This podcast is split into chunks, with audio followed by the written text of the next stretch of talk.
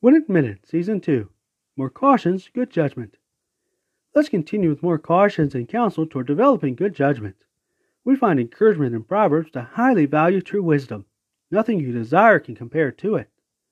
Divine wisdom is thus necessary to refine true love, able to show or express it more and more completely. We're thus wise to respect God's law as Christ embodied it, keeping it fully.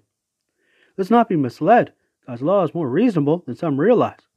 For example, without really intending to, a hedge can be set up about God's law, making a blanket rule that never ends and goes beyond what God intended. For instance, forbidding all gambling can be like a hedge when greed and envy is the violation.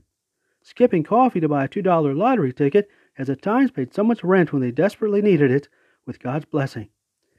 Let good judgment be taught and really learned, not going beyond God's law.